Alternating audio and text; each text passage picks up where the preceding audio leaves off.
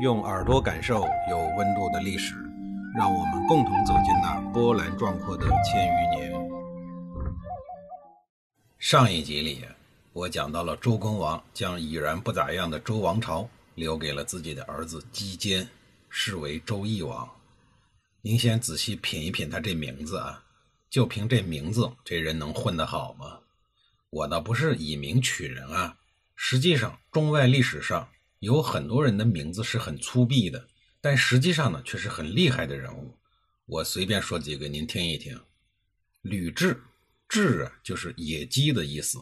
汉高祖刘邦去世以后，他掌控汉朝王室长达十五年。朱元璋，朱重八，实际上就是朱八八。您听听这个名字是不是也很不咋样？但是朱元璋到底厉害不厉害？不用我说了。日本的遣隋大使小野妹子。为了不造成更多的误会，我多说一句啊，他是个男的。鲜卑凉州之主突发术机能，秦武王嬴荡，齐王司马囧，那太多了啊，我就不再一一的列举。因此啊，名字不怎么样的人，不代表能力不怎么样。令人遗憾的是，周懿王和我刚刚讲的这几位啊，完全不在一个梯队上。他的工作能力呀，实在是不咋样。生性懦弱是跑不了的。首先是根本控制不了朝纲，大臣们各种控制国政，政府里是腐败横行，国势是不断的衰落。除了这些令人揪心的事儿之外，周懿王的运气也不怎么样。上任以后就接二连三的出现烦心事儿，继位没多久就出现了一次日全食的现象。这种天文现象搁现在呀。算是一个奇观，能引起全民的亢奋，能当做一个景儿来看。新闻圈也好，朋友圈也好，很快就会诞生成群的天文学家。这和下雪一样啊，雪还没有覆盖住地面呢，朋友圈里的摄影家们就倾巢而出，搞得网上的雪下的比地上的雪还要大。但是在当时啊，这是一个极为不祥的征兆，因为农耕民族除了水源，最重要的就是阳光。所以呀，这一次日全食使周朝的百姓集体陷入了恐慌，整个社会海水群飞，动荡不安。周懿王呢，也因为这件事儿啊，开始疑神疑鬼，害怕受到上天的惩罚，寝食难安。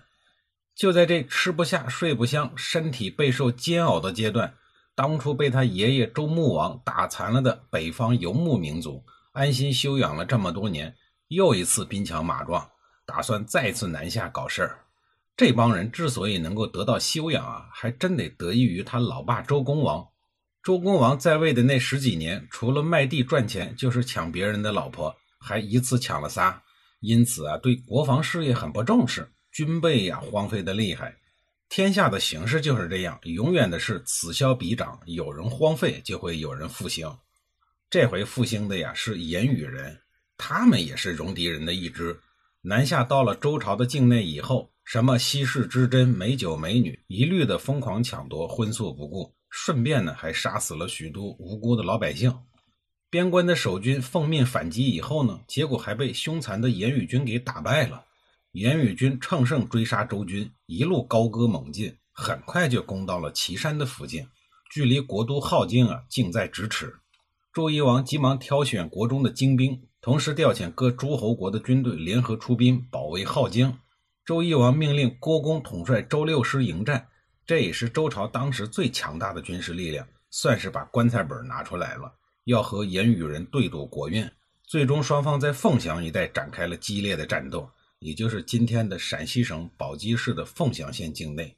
经过数日的交战，严羽军呢终于被联军给击败了，遁入了太行山深处。而周军呢也是打得损兵损将，精疲力竭，属于惨胜。勉强保住了国都，虽然赶走了强盗严羽人，但是呢，周懿王仍然感到很不安心。作为一个生性懦弱、畏首畏尾的天子，面对眼下复杂的社会和政治局面，他根本就没有能力处理，经常独自一个人待在小屋子里，然后暗自的抹泪，怨天尤人，像一个妇人一样抱怨这抱怨那，抱怨留下了烂摊子的亲老爸。他的这个怨妇习性啊，也被后人用极隐晦的方式写进了他的谥号“周懿王”的“懿”呀，这个字儿呢，本来是一个好字，是美好的意思，但是呀，更多的是指女性的。咱举一个例子啊，秀外慧中这个成语好不好？当然好了，可是要放在男性的身上就不太好了吧？眼下的局面虽然复杂，但周朝这家已经经营了近两百年的老牌大集团公司，还不至于一下子就关门歇业。大领导如果拥有如治理、威信、情商、手腕等方法之一啊，就能解决问题。但问题是啊，这些个方法，周懿王他通通的没有啊。他的解决方法是独处一室，闭门思过。最后呢，他还真思出一个办法：既然打不过，那就搬家试试。最后啊，他决定用搬家这个方法来改变国运。在他看来呀，可怕的日全食、言语人的趁火打劫，这些不祥之事接踵而至，和风水有关，和他住的地方有关。当他找到了搬家的解决方法以后，顿时是如梦初醒，豁然开朗了很多，头也不痛了，泪也不流了，腿脚都轻盈了很多。他要是一个普通人呢，搬家呀是一件挺容易的事情；如果是穷人搬家，那就更容易了，有个编织袋就能解决问题。天子要搬家，那动静可就大了去了，无数的生活用品，无数的女人，成群的大臣都要跟着一起折腾。一想到搬家这个馊主意，下面的大臣们开始极力的劝阻他别折腾了。搬与不搬，整个朝堂之上争论不休，人声鼎沸，如同煮沸了的锅一样。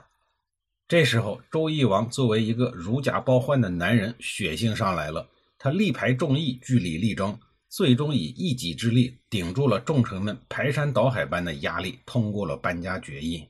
他要迁都搬家的那个地方叫啥呢？叫犬丘。关于这个新家的地名啊，咱们不评论。这个叫狗的地方呀，位于镐京的西北方向，倒也不远。胳膊拧不过大腿呀。既然大家已经开会同意了搬家，搬到哪儿就不重要了，地名也不重要了。工部，也就是负责搞基建的官员们，带领着施工单位的全体人马，即日起开赴至犬丘，正式营建新国都。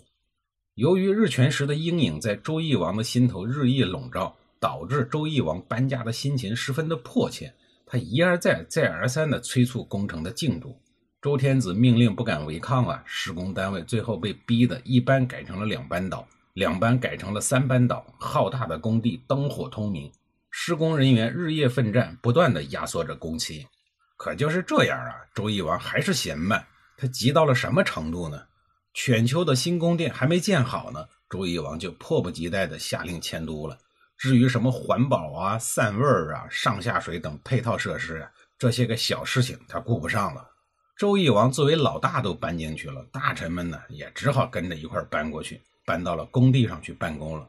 全都搬过去以后，周懿王做出了一点点的让步，同意将犬丘改名为怀里。迁都以后，情况会不会好一些呢？答案是否定的呀，因为这个曾经叫狗的地方呀，位于镐京的西北方向。也就是说，搬到了戎狄交互的重灾区，距离敌人呢是越来越近了。难道他不怕吗？他怕呀！离敌人这么近，现实情况让他意识到国家军队建设的重要性。没有军队，怎么抵御外敌呀？怎么约束国内不听话的诸侯啊？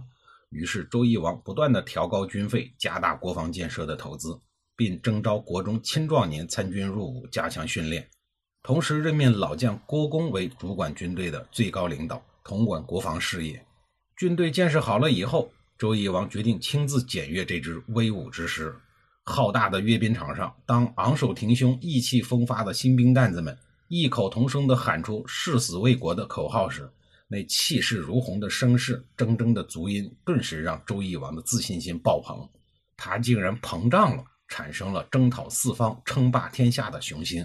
公元前八九四年秋，在这个收获的季节，周懿王命令郭公率领周朝大军挥师北上，长途奔袭到了今天宁夏的固原地区，与犬戎人进行了激烈的交战。本身这几年呀，固原地区的犬戎人安分守己，一心老老实实的在自己的地盘放牛牧马。周懿王无缘无故的兴师讨伐，激起了犬戎人的愤怒。他们团结了众多的部落，同仇敌忾，英勇作战。最终啊，周军收获了两个字惨败。征讨犬戎的失败，唤醒了周懿王对外扩张的梦想，也打消了他称霸天下的梦想。兵败以后，周懿王打算安分守己，安居乐业，好好的过自个儿的日子。可惜呀，这个质朴的梦想也很难实现了。正所谓墙倒众人推，破鼓万人锤。这回来锤周王朝的不是人，而是天。公元前八九三年，老天爷又来使劲的推了一把本已经跌跌撞撞的大周王朝。